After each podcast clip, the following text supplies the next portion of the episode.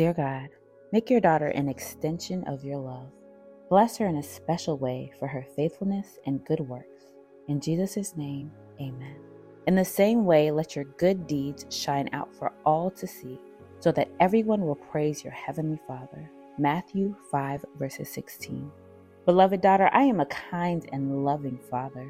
The good works you do for others and your kindness towards them are an extension of me. You are my daughter, and my spirit lives in you. When you love well and serve others, they will see me. Don't get discouraged as you do what's right and live for my kingdom. Your heart will be protected when you work for my glory and not for your own. I know it feels satisfying to have others applaud you for your good deeds, but you should direct their praise to me.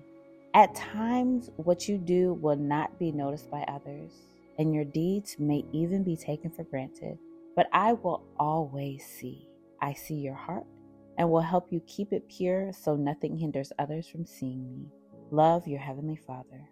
Knowing that you've done something good feels satisfying. You feel great about yourself when you know your life has made a difference. God put that feeling inside your heart, but you don't need but you need to make sure your motivation for doing good is not just for the purpose of looking or feeling important.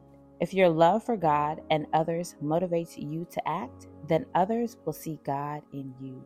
When we serve God's glory, our invisible God becomes visible through us. When you do something to help someone and they say, Thank you so much for doing this, you say thank you, right? But you should also say thank you. And I am so glad God allowed me to help you. I am glad that God allowed the work that He wants each and every one of us to do to be reflected through me. And if you're not in a place to say that, or if you don't feel comfortable saying that out loud, make sure you give God His glory. Make sure you are not taking credit for the things that God is allowing you to do in your life. Don't take credit for the way He's allowing you to bless others, the way He's allowing you to show up and be a strong and confident woman of God. Give God His glory.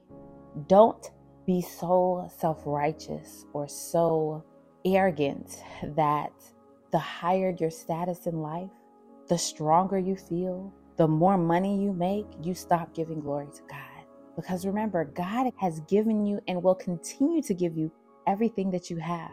And all He wants is His glory. That's all He wants. He wants you to say, Thank you, Lord. I am so grateful for this. I remember when I didn't have and now you gave. I remember when I could barely pay my bills and now I have so much surplus I am able to bless others. It makes no sense when the things happen to us that are beyond our imagination. But it is through the grace of God that He continues to show up and bless us each and every day.